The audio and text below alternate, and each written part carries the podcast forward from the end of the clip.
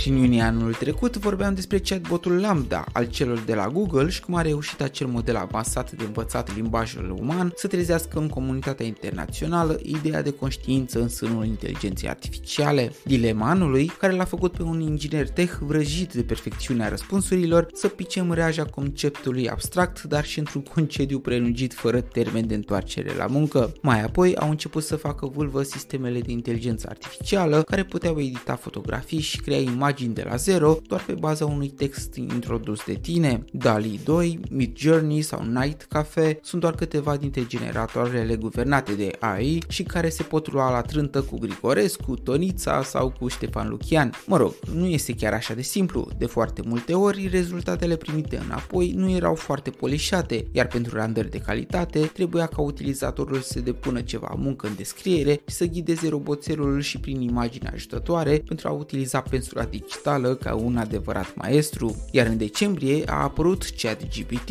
un alt bot utilizat în conversații, dar cu diferența că modelul limbajului său avansat a fost hrănit și dresat cu texte, documente și conversații de pe internet pentru a putea oferi răspunsuri cât mai potrivite la întrebările puse de tine. După prima lună a depășit deja numărul de un milion de utilizatori, iar funcționalitatea sa a fost orientată către a scrie altora articole, teme la școală, licențe și cine știe ce nevoi didactice mai au unii și alții. Rezultatele oferite până acum, cel puțin cele din engleză, au uimit uneori prin acuratețea informațiilor oferite în textele destul de bine structurate, atât de bine că unele state au început să ridice câteva semne de întrebare legate de posibilele fraude intelectuale pe care unii autori de lucrări le-ar putea face folosind doar răspunsurile generate automat fără a-și aduce aportul propriu. Bineînțeles, și aici ai ceva de adaptat. Răspunsurile date de botul inteligent nu sunt mereu chiar așa de perfecte, dar pe zi ce trece, curba învățării va deveni din ce în ce mai largă. Butamen sunt și ne aflăm în pragul unei noi ere din domeniul tehnologiei. AI-ul își face ușor ușor simțită prezența printre noi, iar cu cât vor trece și mai mulți ani, cu atât mai multe informații vor fi adunate și stocate în memoriile lor, date ce vor antrena modelele de inteligență artificială pentru a oferi răspunsurile și reacțiile potrivite.